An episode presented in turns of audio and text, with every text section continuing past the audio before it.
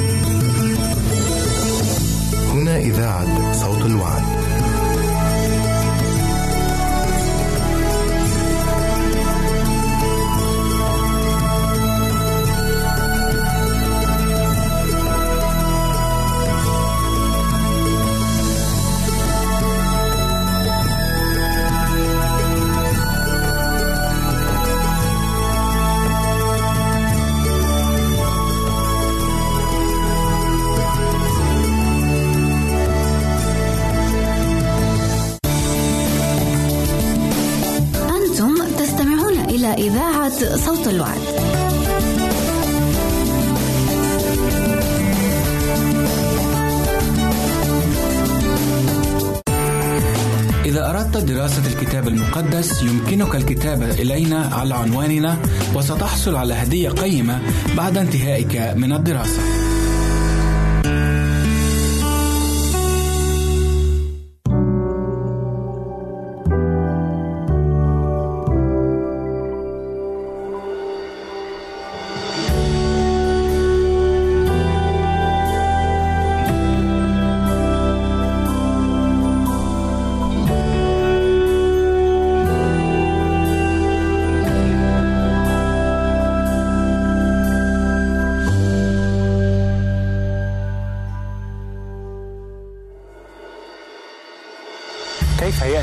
السقوط العظيم لشخص عظيم في إيمانه وتأثيره مثل داوود الملك.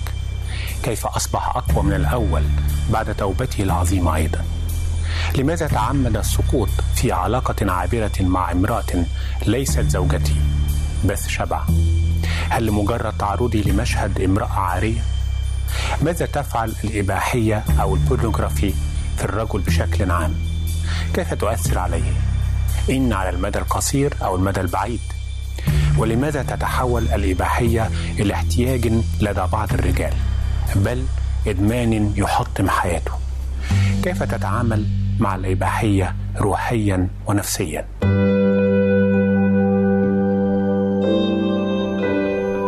أهلا وسهلا بكم في حلقة جديدة من برنامج علاقات رمادي شخصية اليوم هو من أصبح رمزا لأمة بأكملها. وهو من شاهد امرأة عارية وهي تستحم فاشتهاها. فتعرض لسقوط روحي ونفسي عندما تفاعل مع مشهد لامرأة عارية وكأنه تعرض لمشهد من فيلم إباحي مما نسميه في ثقافتنا الحالية البورنوغرافي أو الإباحية الجنسية. داوود ولقطة من فيلم إباحي. شخصية اليوم هو الرجل والشاعر الغنائي والم- والملحن والعازف الماهر لآلة الهرب أو الكيثارة هو الرجل المرهف الحس الموهوب مواهب متعددة فهو شخصية الفنان الكاملة. هو رجل عبارة عن طاقة متفجرة من مشاعر الحب في قلبه للناس ولله. رجل رومانسي حالم واسع الخيال والأفق يتمتع بعاطفة جياشة فمعنى اسمه محبوب. كما أنه رجل عسكري موهوب في فنون الحرب والقتال يتمتع بقدر عال جدا من الحساسية للظروف والناس والمشاعر. هو رجل لديه حساسية عالية تجاه الخطيئة ومع ذلك نتعلم من أشهر سقطاته زناه مع بث شبع أنه لا أحد فوق الخطيئة ولا أحد فوق القانون الإلهي الذي يقول أن هناك زرع وحصاد. أما المرأة التي رآها من فوق السطح واللي كانت عارية تستحم فاشتهاها وكأنه شاهد لقطة من فيلم إباحي بلغة أيامنا. ودعاها إلى قصره وسقط معها في خطيئة الزنا البشعة فهي الجميلة جدا بث شبع فكيف تناول الفن العالمي علاقة داوود بالمرأة بث شبع كيف تناول الفن العالمي علاقة داوود بالمرأة بث شبع نقدر ندي لهذه القصة والعلاقة عنوان داوود وبث شبع من الاستحمام بماء الخطيئة إلى الاغتسال بنهر الغفران هي قصة السقوط المريع لرجل الله داود قصة استخدم فيها سلطته اللي كانت لديه للاستحواذ على جسد امرأة ليست زوجته. قصة قصد الوحي المقدس ذكرها بتفاصيل كثيرة كي نتأمل فيها. لأنها وقعت بين داوود الملك العظيم وبث شبع. سرد وقائها الكتاب المقدس دون مجاملة لداود رجل الله. كرسالة قوية للجميع تقول ليس أحد فوق الضعف الإنساني أو الخطيئة والمعصية. فاحترسوا. وقد عبرت عن هذه القصة أعمال فنية كثيرة درامية وتشكيلية وموسيقية. من هذه الأعمال الدرامية فيلم ديفيد أند بثشيبا قدمته هوليوود في الخمسينات من القرن الماضي من بطولة جريجوري بيك وسوزان هيوارد من إخراج هنري كينج. الفيلم ده حقق أعلى مبيعات في عام عرضه سنة 51 وتناول فيه تحديدا العلاقة بين داود العلاقة الآثمة بين داود وبث شبع وامتدت فيما بعد. ويتناول اللقاء المحرم اللي حصل بينهم بعد أن رآها عارية تستحم فقرر إقامة علاقة آثمة معها مستخدما سلطته زي ما قلنا. لكن النتيجة كانت الويلات على بيته بعد أن ولت وزالت الرغبة. أيضا من الأعمال الفنية تمثال مايكل أنجلو لداود هذا التمثال ليه قصة غريبة أنه كان فعلا مايكل أنجلو أبدعه وهو عاريا بالكامل. صور داود عاريا بالكامل. إلى أن زارت الملكة فيكتوريا هذا التمثال فطلبت إدخال تعديلات عليه فغطوا عورة داود بعد أن صدمت عندما رأته عاريا تماما. وضعوا على هذه العورة ورق التوت. وهكذا هذا التمثال بيفكرنا إن خطية داود دفعته لأن يغطيها بورق التوت. كانت إيه؟ قتل الزوج. فلم يفلح من الهروب من الله لكنه سترها مؤقتا. لكنه سترت تماما هذه الخطية من داود من الله سترت له تماما عندما قدم اعترافا بخطيئته. وطلب الغفران والرحمة من الله في أشهر مقطوعة شعرية روحية على مستوى الإطلاق للاعتراف بالإثم الإنساني. وطلب المغفرة من الله في مزمور 51 فماذا عن قصة الرغبة التي تملكت رجل بعظمة داود فوقع في شر الزنا مع بث شبع نتيجة لتعرضه بالصدفة البحتة لمشهد إباحي بلغة عصرنا. امرأة جميلة عارية تستحم. هذا المشهد كلف داود الكثير من علاقته بالله وبالناس بل بنفسه وأسرته فيما بعد. كما قدم تفاصيل القصة كلها الكتاب المقدس. فماذا يمكن أن نتعلم أو تعلمنا شخصية داود الرجل في هذا الموقف تحديدا؟ مثله في ذلك مثل ملايين الرجال. الذين يتعرضون صدفة أو عن قصد لأفلام إباحية جنسية أو لفن التعري. وما هي الرسالة التي ما زالت ترسلها قصة داود وبث شبع لكل من الجنسين في علاقتهما معا؟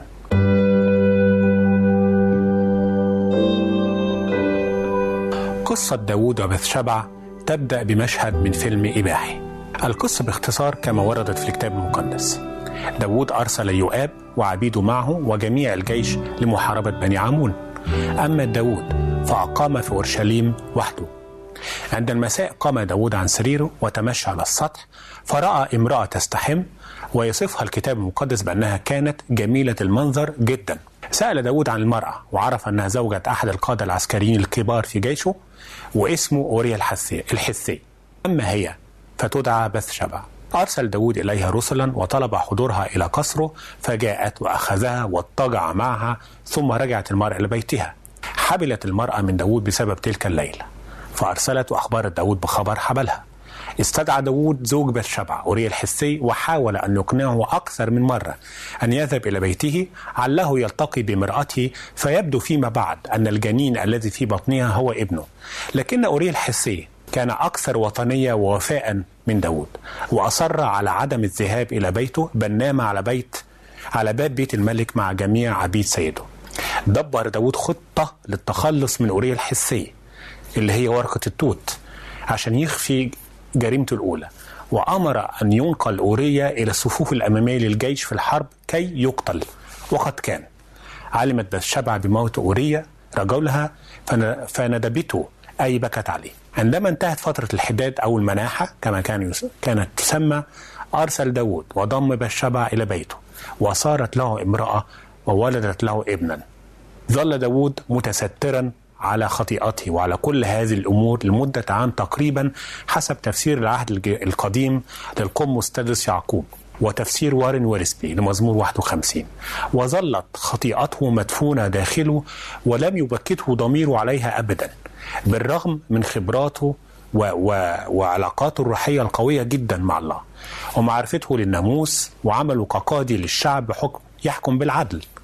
لكنه في الحالة دي كان محتاج إلى النبي ناثان ليبكته على عمله ويحفزه على الاعتراف بما ارتكبه لأن ما فعله حسب تعبير الكتاب قبح في عيني الله. فأرسل الله إليه النبي ناثان ليواجهه بجريمته من خلال سرد أحداث قصة رمزية النبي ناثان واجه داود بصراحة فسقطت كل دفاعات داود النفسية والروحية واعترف بذنبه. والسؤال هنا كيف تناول الكتاب المقدس شخصية داود كرجل سيطرت عليه الرغبة الجنسية في اشتهاء امرأة غيره؟ وكيف دفع الثمن فادحا؟ كيف نفهم المزيد عن شخصية داود الرجل بشكل عام عندما تسيطر عليه أو يسيطر عليه الهوى الجنسي إلى حد الزنا والقتل بهذه الصورة. كيف يعبر داود هنا عن صرعى وضحايا الهوى الجنسي الناتج عن مشاهدة الأفلام الإباحية على ضوء الثقافة السائدة آنذاك؟ واحد رجل في منطقة الراحة أو ما تسمى comfort zone كان من المعهود آنذاك أن يذهب الملك مع جنوده إلى ساحة الحرب لكن داود بقى بقي وحده في القصر. والكتاب المقدس يذكر في ذلك تعبير دقيق إذ يقول وأما كأنه أمر غريب ومتناقض أن يحصل. وأما داود فأقام في أورشليم لوحده. اثنين رجل أساء استعمال السلطة. كان الملوك في ذلك الوقت يأمرون فيطاعون بل كانوا يأخذون النساء كهبة أو هدية أو عطية أو سبايا. وكان أيضا من حقهم أن يأخذوا أي امرأة كانت تعجبهم لمتعتهم الذاتية. لعل داود استخدم هذا الحق المكتسب لدى ملوك الأرض الذين لا يعرفون الله. الإله الحقيقي يهوى العظيم. استخدمه و و و وفعلا قدر إنه يدعو المرأة ويصل إلى مأربه. رغم إنه الإله العظيم يهوى اللي حرم الزنا واشتهاء المرأة امرأة الغير كان داود عبد ليه وكان تابع ليه طول الأيام تقريبا. وبالتالي أرسل داود إلى بثشبع وأخذها مثله مثل أي ملك وثني. ثلاثة رجل متعدد العلاقات. كثير من النساء قليل من الشبع للأسف. لم يكن داود في احتياج إلى امرأة أخرى تضاف إلى زوجاته المتعددات وسراريه أو جواريه الكثيرات في قصره كما كان معهودا في ذلك الزمان من ظروف تاريخية واجتماعية بتسمح للملوك بامتلاك كل هذا العدد من النساء. أو تعدد حتى الزوجات. لكن داود هنا يمثل الضعف الإنساني في الرجولة تحديدا والتي لا تكتفي دائما بما لديها من علاقة زوجية واحدة بل تسعى إلى المزيد من النساء والعلاقات العاطفية والجنسية بلا شبع حقيقة. لكن من نفس هذه الملامح الثقافية لزمن وعصر داود في حال سقوطه وقيامه نستطيع اكتشاف ملامح شخصيته الروحية وعلاقته كرجل سلطة بالمرأة بالشبع. الملامح الروحية لشخصية داود يجسد داود الرجل السمو والضعف معا. داود رجل الله والقائد الروحي والعسكري لشعب الله. بيجسد السمو الروحي في أرقى مراتبه وفي نفس الوقت يجسد الضعف الإنساني أو الإثم في أفظع صوره. عشان كده هناخد ملامحه الروحية على جزئين. الجزء الأول رجل الضعف الإنساني. واحد رجل رغبته أقوى من روحه. أصر داود على استدعاء المرأة الغريبة بالنسبة له كي يمارس معها علاقة جنسية وهو يعلم جيدا أنها علاقة آثمة. وأصر أيضا على تلبية رغبته المشتعلة داخله من مجرد مشاهدته لمشهد استحمامها وهي عارية. وكأنه شاهد مقطعا من فيلم إباحي من أفلام أيامنا هذه. اثنين رجل عالج الخطيئة بجريمة. لم يصارح داود الله ولم يعترف بفعلته الشنيعة. لا لله ولا لأوريا الحسي زوج المرأة لأن كبرياء منعه من ذلك. وبالتالي عالج الخطأ بجريمة أكبر. قتل الرجل الذي انتهك شرفه كي يخفي معالم جريمته الأولى. ثانيا رجل السمو. واحد رجل المشاعر الروحية الفياضة. كلماته وتعبيراته اللي كتبها في المزمور 51 بعد سقوطه وإحساسه بالندم والخطيئة تدل على تدفق غني للمشاعر الروحية تجاه الله. وكثيرا ما تغنى بمشاعره الفياضة تجاه الله. من خلال أناشيد ومزامير أصبحت من أجمل وأعذب الأشعار اللي قالها الإنسان في حب الله. وصارت مزاميره قطعة أدبية فنية رائعة تحديدا مزمور 51 مزمور التوبة الشهير. اثنين رجل يعرف الطريق إلى التوبة. عاد داود إلى الرب وتاب إليه وصاغ مشاعره الروحية وتجربته مع الإثم والغفران من الله في أعظم القصائد الروحية التي قيلت في التوبة في مزمور 51 كما ذكرنا. هذا المزمور يكشف الكثير جدا عن الملامح الروحية الحقيقية لداود اللي عادت إليه مرة تانية أقوى بعد التوبة. فإن كانت هذه الملامح الروحية لداود الرجل الذي كان قلبه حسب قلب الله بشهادة الله نفسه وكما رسمها الكتاب المقدس في مزموره الرائع 51 فماذا عن الملامح النفسية لشخصية داود كرجل يمكن أن يكون نموذجا لرجال كثيرين في عصرنا يتعرضون لتجربة الإباحية أو التعري فيشاهدونها مرات ومرات أو يتمادون أكثر ويرغبون في إقامة علاقات محرمة خارج الزواج.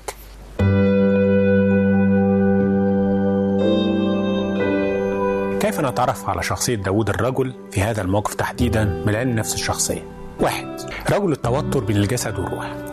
كان داود يعتمل في داخله توتر خاص وكأنه صراع, صراع لا هواد فيه بين طاقته العاطفية الجنسية العالية وطاقته الروحية أيضا الجبارة.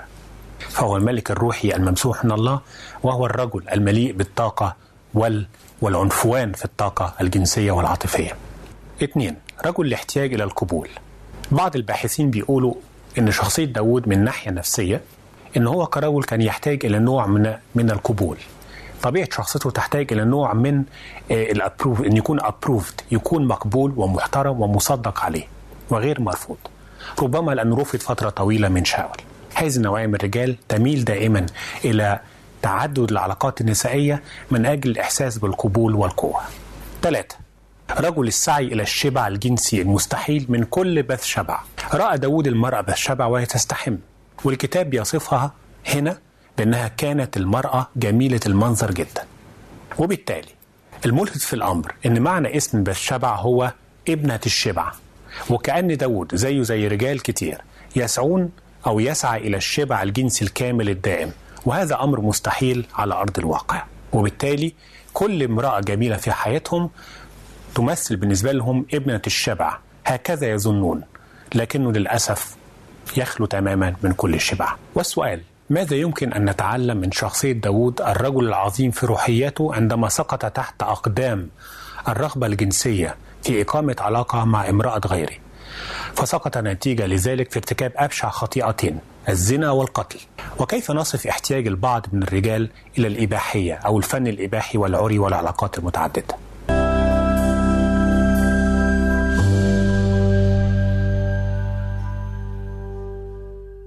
عزيزي المستمع يمكنك مراسلتنا على البريد الإلكتروني التالي Arabic at awr.org العنوان مرة أخرى Arabic at awr.org ونحن في انتظار رسائلك واقتراحاتك.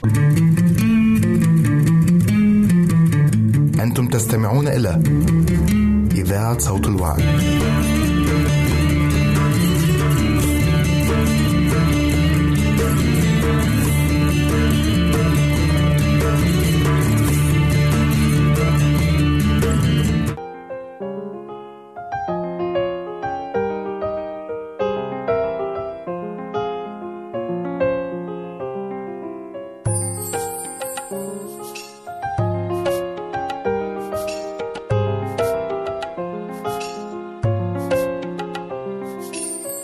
اتعذبت عشاني كتير وحملت بقلبك أوجاع حبتني آية قدير مع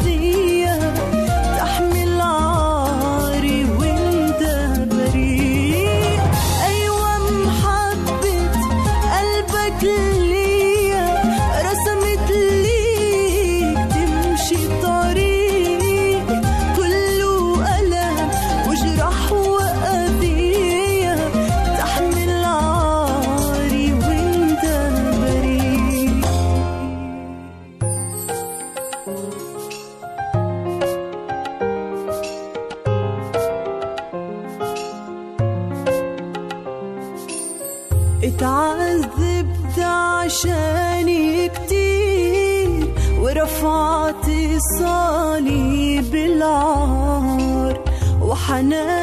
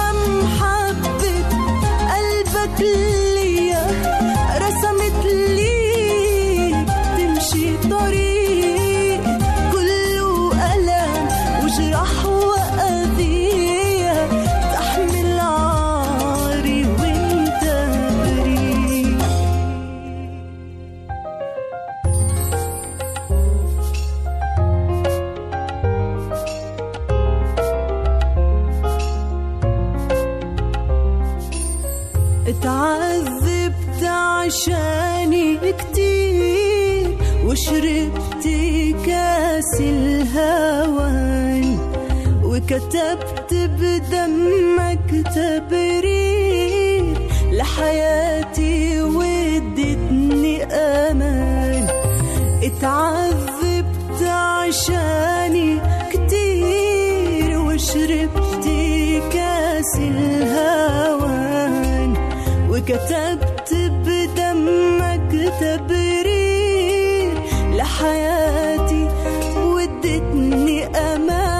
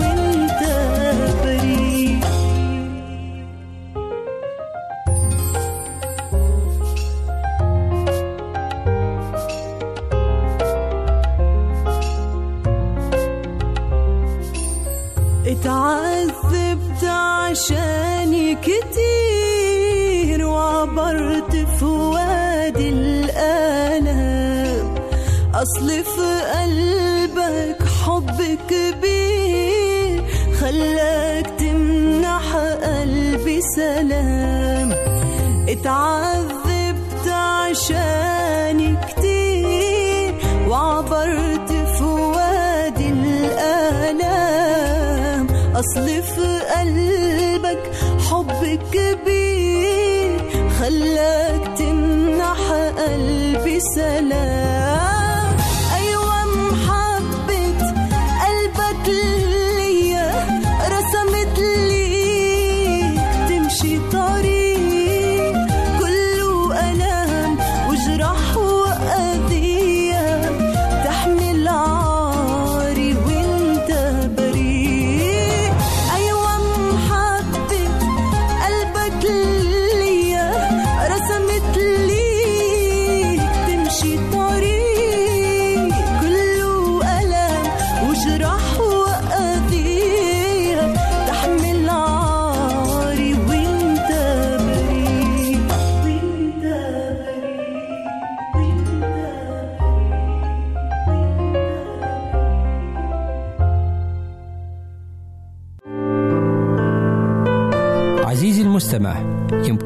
مراسلتنا على عنواننا الإلكتروني Arabic at awr.org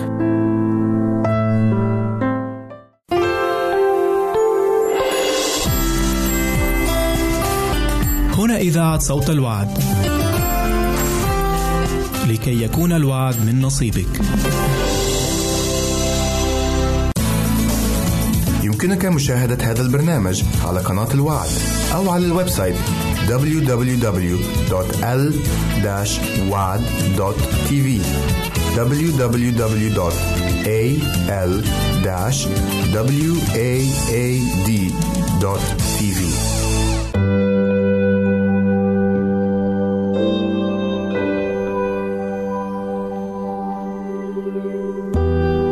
بعد استعراضنا للملامح الفنية والروحية والنفسية لشخصية داوود تحديدا في تجربة سقوطه مع بثشبع نيجي للسؤال المهم بشكل عملي.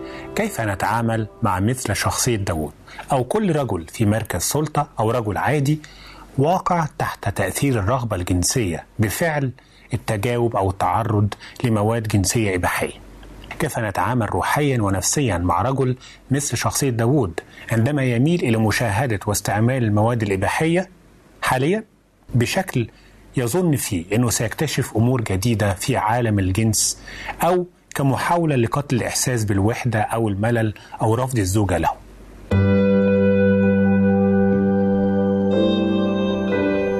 أولا روحيا. كيف تعامل الله مع داود واحد لفت النظر بأسلوب ذكي. في القصة الرمزية اللي قصها النبي ناثان على داود ومفادها باختصار أنه رجل يمتلك الكثير ومع ذلك اغتصب غنمة وحيدة لرجل آخر. وبعد عام تقريبا من جرم داود وإخفائه للأمر وجه بهذه القصة. وبالتالي الله أراد من خلال نبي ناثان يلفت نظر داود بأسلوب ذكي أن اللي عمله في هذه الحالة يستحق نفس الحكم اللي حكمه على الرجل في القصة. لأن الرجال على فكرة لا يحبون أن يواجهوا بأخطائهم بطريقة عنيفة وبالتالي وجه داود بأسلوب ذكي. اثنين المواجهة بالحكمة والصراحة والحب. تصرف النبي ناثان كان تصرف حكيم وصريح وحازم أيضا مملوء بالحب. وبالتالي فتح أمام داود باب الرجاء وده اللي بتظهره جليا باقي أحداث القصة. وهو أيضا موضح من خلال تفاسير عديدة لسفر سمويل الثاني.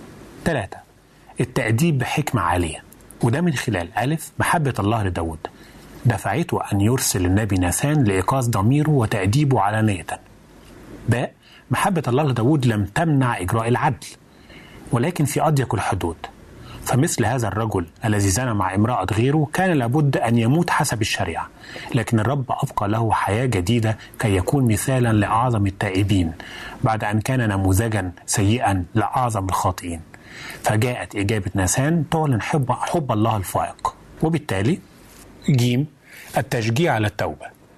ما فعله الله مع داود رجله اللي هو أحب محبة عظيمة وسقط سقوطا عظيما قادوا إلى توبة من أروع وأعزب حالات التوبة في التاريخ. خلال هذه التوبة الصادقة سجل لنا داود النبي الكثير من مزامير التوبة مثل مزمور 6 و32 و38 وأعظمهم طبعا 51 ثانيا نفسيا. يحتاج كل رجل وقع في فخ الإباحية الجنسية والبحث عن بالشبع في حياته أن يعي ويدرك ويفهم هذه الحقائق تماما. واحد تغيير الاتجاهات وليس بالضرورة تغيير القنوات. بمعنى ألف الابتعاد أولا عن مصادر الإباحية. ربما يجب أن يبتعد الرجال بل ضروري أن يبتعد الرجال المطالعين للإباحية الجنسية عن المصادر التكنولوجية التي تعرض مثل تلك الأفلام القذرة. ب. لكن الأهم هو الابتعاد عن المصادر القلبية. بمعنى أن قلب الإنسان وتغيير قلب الرجل هو الأساس في الموضوع كله. الأهم من تغيير الوسائط التكنولوجية اللي بتعرض الأفلام والصور. وتغيير القلب هو تغيير أسلوب التفكير وبالتالي الاتجاهات ومن ثم السلوكيات. وتغيير الأفكار هو استبدال الأفكار الناجسة بأفكار جديدة صالحة. اثنين امرأة واحدة تكفي. بمعنى ألف مزيد من النساء مزيد من المعاناة. في سفر الأمثال أصحاح خمسة عددين 18 و 19 تقول كلمات الوحي ليكن ينبوعك مباركا وافرح بامرأة شبابك. وبالتالي وكأن حكمة الحكيم قد لخصت الفكرة كلها مزيد من النساء والفرجة على أجسادهن معناه معاناة لا حدود لها في العثور على بس شبع جسد ونفس وعين الرجل وبالتالي لا يشبع. باء العين لا تشبع. لذلك كان الحكيم واضحا جدا حين قال الهاوية والهلاك لا يشبعان وكذا عينا الإنسان لا تشبعان. في أمثال 27 20 جيم امرأة واحدة تكفي. بالربط بين النصين السابقين نقدر نوصل إنه امرأة واحدة بالفعل تكفي. لكن وقوع الرجل في صراع بين العين اللي هي أداة الفرجة وأداة جنسية بالدرجة الأولى وبالتالي الإباحية وبين احتياجه المستمر النساء يؤدي في الآخر إلى أنه بوابة عينه هذه تفتح أمامه سيل من الأفكار الناجسة. ونجد أن حقيقة امرأة واحدة تكفي هو أمر ليس كتابيا أو مسيحيا فقط بل هو أمر واقعي نفسي يؤدي إلى السعادة والشبع بعيدا عن البحث المضني بلا فائدة وبلا جدوى عن بث شبع على الشاشات. دال البحث عن بث شبع يقول الواقع بأن البحث عن بث شبع ابنة الشبع الوهمية كما كان معنى اسمها في مجلة للعراة أو في فيديو مصور أو نوادي خاصة أو أفلام عن الجنس والعري قذرة أو إقامة علاقات كثيرة متعددة مع النساء هو كالبحث عن مياه عذبة في سراب الصحراء. فكلما اقتربنا إليه تبدد واختفى. ثم بدأ مرة ثانية يبدو إلينا ثم نقترب إليه فيختفي وهكذا. إلى أن ندمن السراب أو الإباحية الجنسية. ثلاثة الإباحية ليست بديلا عن الواقع. بمعنى ألف البحث عن بالشبع أمر بلا جدوى. كثير من الرجال يستبدلون الواقع الجنسي اللي بيعيشوه أو علاقاتهم العادية مع زوجاتهم بالجنس الإباحي. ليه؟ لأن واقعهم ربما فيه نقص أو قصور ربما تكون علاقاتهم مع زوجاتهم فيها تقليديات كثيرة أو أن زوجاتهم متزمتات غير مشبعات لهم. وكأنهم يبحثون عن الشبع الجنسي في كل بث شبع أو ابنة الشبع الموعود بها في تقنيات عالية كاذبة بتوضع في الأفلام الإباحية. باء القيادة الممتعة. نعم هناك ما يسمى بالقيادة الممتعة للرجل لأن الكتاب المقدس في الرسالة الأولى لأهل كورنثوس أصحاح 11 عدد 7 بيقول بوضوح إن علاقة الرجل بالمرأة هي انعكاس لقيادته وبالتالي فالرجل هو المسؤول الأول والأخير عن قيادة هذه العلاقة الحميمة الخاصة جدا مع زوجته العلاقة الجنسية. حتى وإن كانت لا تتجاوب هي معه بسبب تزمتها أو نشأتها المحافظة المحافظة لكن كثير من الرجال اكتشفوا كده وقادوا زوجاتهم رويدا رويدا وسنة بعد سنة إلى آفاق اختبار المتعة الزوجية الجنسية معا. درجة درجة ورقي بعد رقي وذروة بعد ذروة. أربعة الإباحية ليست بديلا عن الحقيقة. الطبيعة أكثر استمتاعا. نعم الحقيقة تقول إن الرجال الطبيعيين هم وحدهم من يستمتعون بزوجاتهم بلحمهم ودمهم وحضورهم الشخصي. لكن هناك البعض من الرجال اللي بيستبدلوا حقيقة زوجاتهم بالإباحية زي الراجل اللي كان فعلا لما كان بيمارس العلاقة الحميمة مع زوجته ما كانش بيستطيع أن يصل إلى الذروة إلا إذا حط مجلة إباحية بجانبها على الوسادة. إلى هذا الحد يصل لإدمان الإباحية خمسة الإباحية تحول المرأة إلى مجرد دمية. بمعنى ألف. الإباحية مجرد تشويه للمرأة. نعم. بيخبرنا علم النفس أنه عند مشاهدة الرجل للأفلام الجنسية الإباحية وتعرضه ليها كتير بيتحول مفهوم المرأة عنده إلى مجرد أداة للمتعة أو دمية لل... للهو أو شيء لخدمة رغباته فقط لا غير. ولا يعد يقوى الحقيقة على التعامل مع النساء على أرض الواقع في حياته اليومية بصورة عادية طبيعية. ب. البداية من الخيال. الخيال هو أخصب منطقة في عقل الرجل خصوصا في الأمور الجنسية. واللي فعلا إذا سكنتها الخيالات الجنسية والصور الإباحية يتحول هذا الخيال إلى منطقة ملتهبة محتقنة ليل نهار بالصور القذرة اللي بتدفع الرجل أن يبحث في كل مكان عن بث شبع أو ابنة شبع وهمية يستطيع من خلالها يشبع رغبته ولكن من المستحيل أن يشبع رغبته بهذه الصورة. ستة التشجيع على التعبير عن النفس أو بمعنى ألف تكلم. فعلا دي دعوة لكل رجل تكلم. بعض الرجال المدمنين للمواد الإباحية بيعانوا ليس فقط الإدمان على الجنس بل كمان الشعور القاتل بالوحدة أو العزلة. أيوه. وبيدوروا في دوائر مفرغة من آبار الجنس المعروضة على الشاشات إلى الشعور بالذنب والشعور بالعزلة. وهم في حاجة في هذه الحالة تحديدا إلى من يستمع إليهم. بهدوء وباحترام. وختاما لكل رجل يشعر بالذنب تجاه الأفلام الإباحية. الاعتراف بالذنب يعني التحرر من الذنب. والله أمين وعادل لأنه كتير من الرجال تخلصوا من العبودية من الإباحية الجنسية عندما اعترفوا بذنبهم واهتموا بالرب يسوع المسيح وطلبوا التوبة الحقيقية كما طلب داود ونالها وإلى حلقة قادمة إن شاء الله.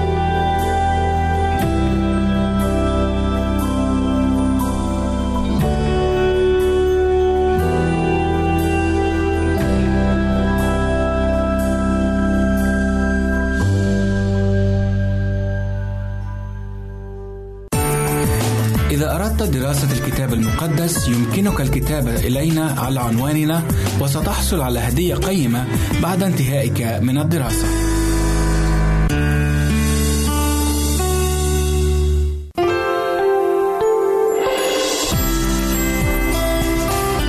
هنا إذاعة صوت الوعد. لكي يكون الوعد من نصيبك.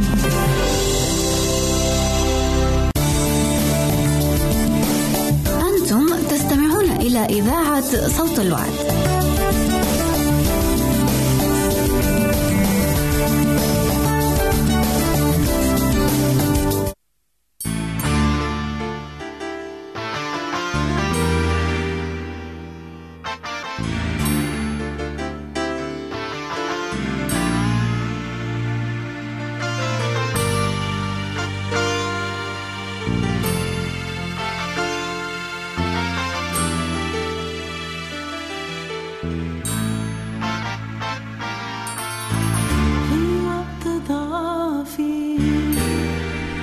بناديلك في وقت حزني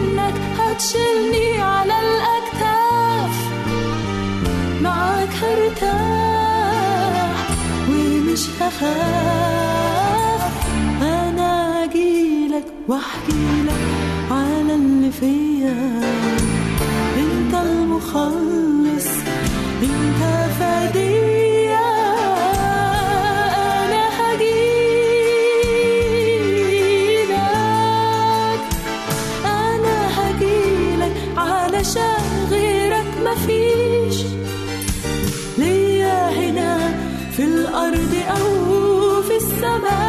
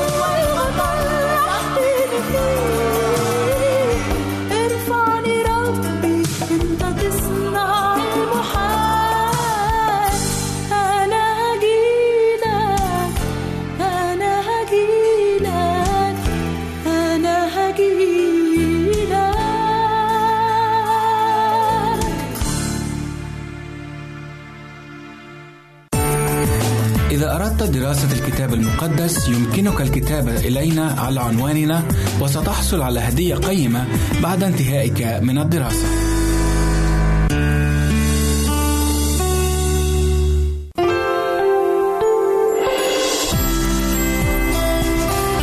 هنا إذاعة صوت الوعد.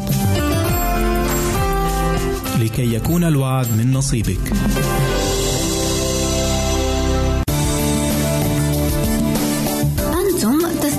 إلى إذاعة صوت الوعد.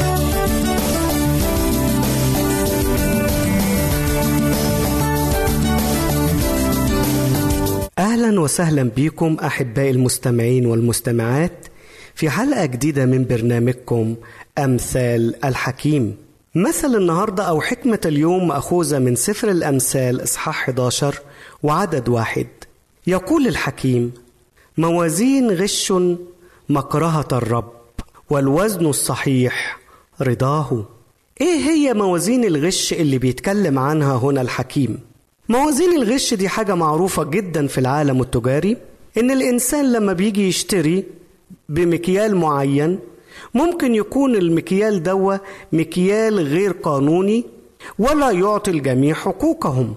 فموازين الغش خصوصا مع الناس الفقراء ربنا بيعتبره مكرهة ليه؟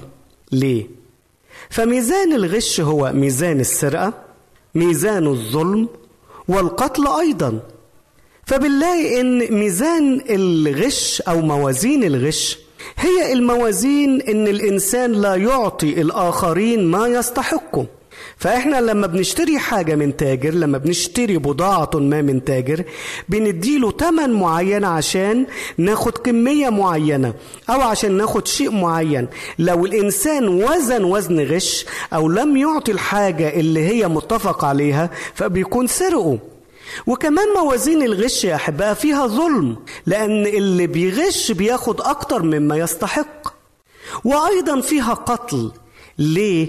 لأن أنا باخد مال الآخرين لأن أنا بسلبهم حقوقهم وخصوصا لو كان فقير وما معهوش ما يدفع فأنا بسلبه بدون وجه حق. وبالشكل ده يكون الإنسان الغشاش هو أيضا إنسان قاتل.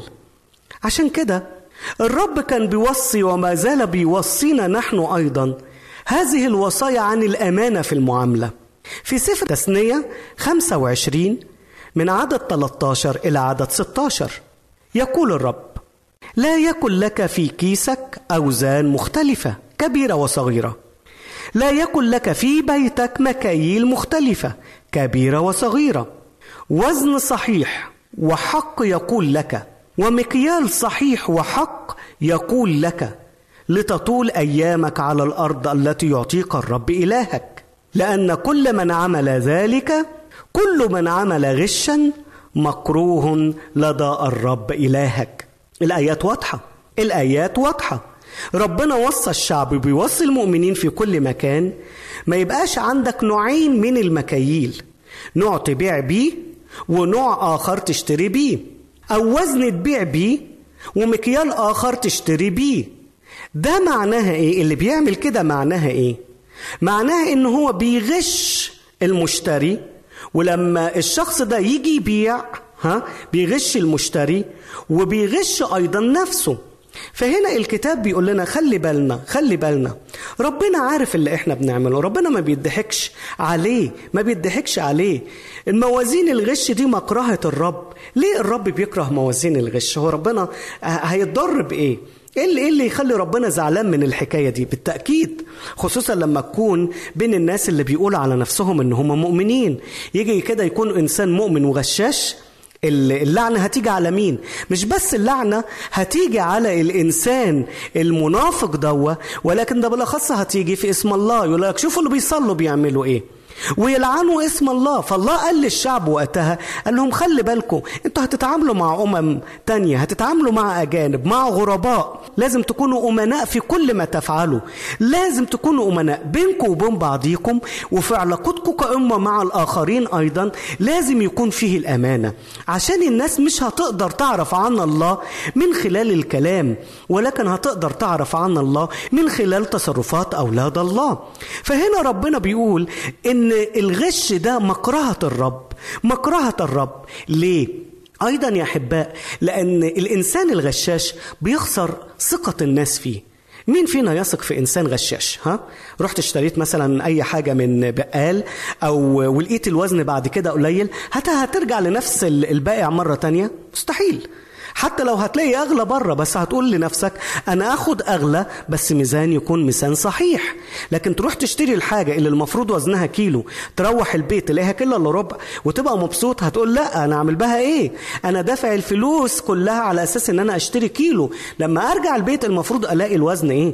الوزن ألاقيه سليم ألاقيه كيلو زي ما هو.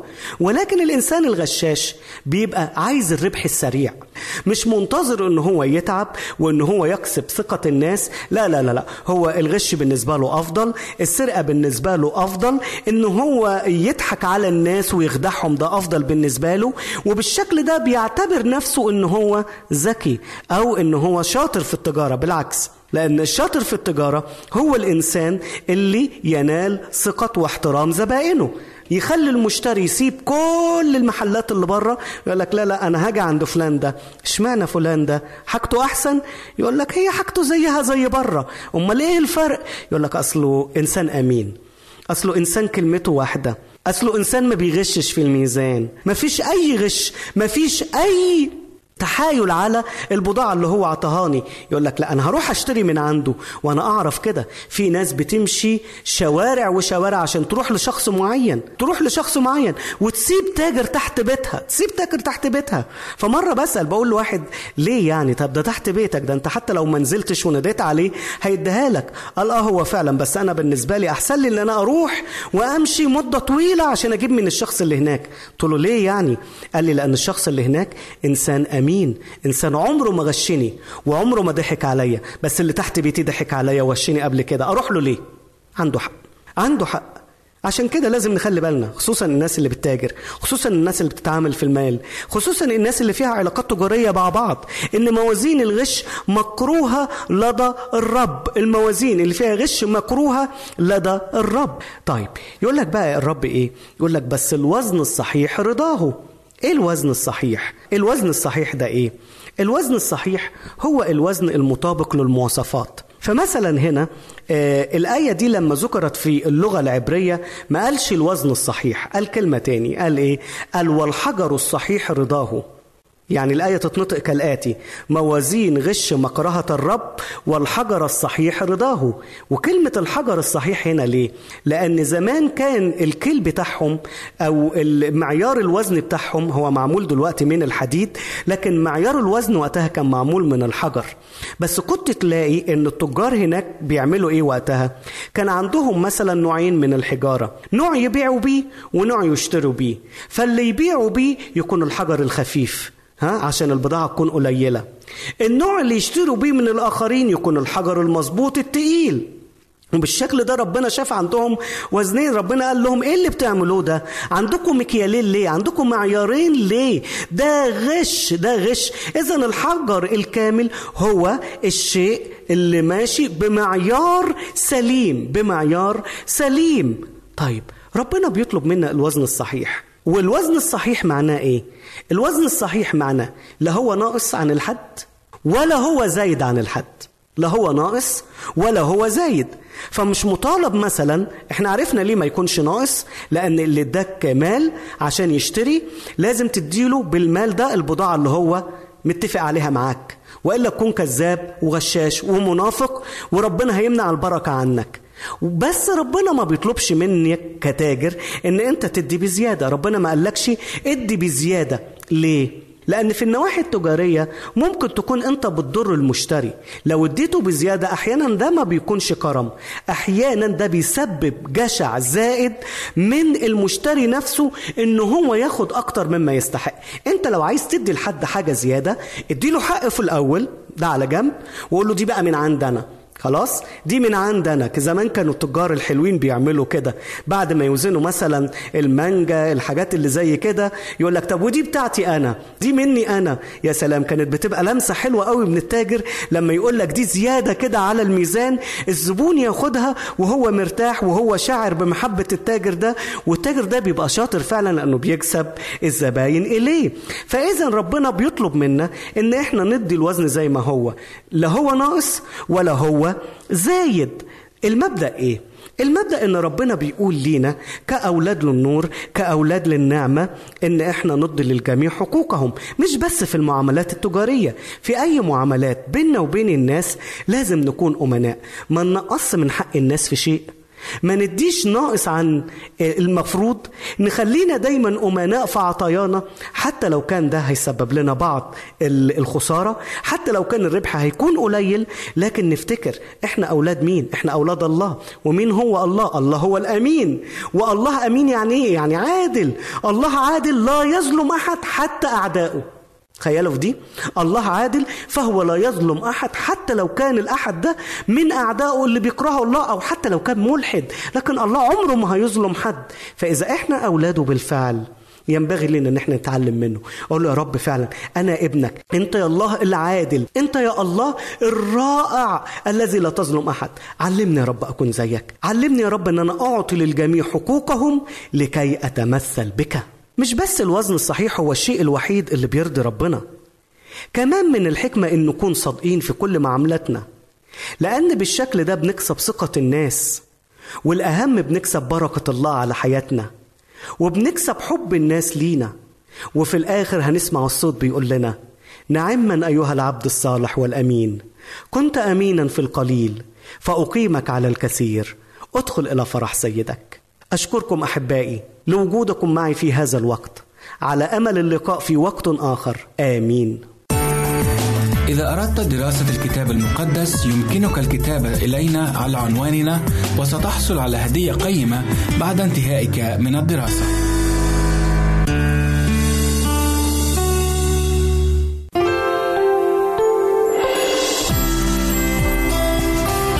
هنا إذاعة صوت الوعد. لكي يكون الوعد من نصيبك.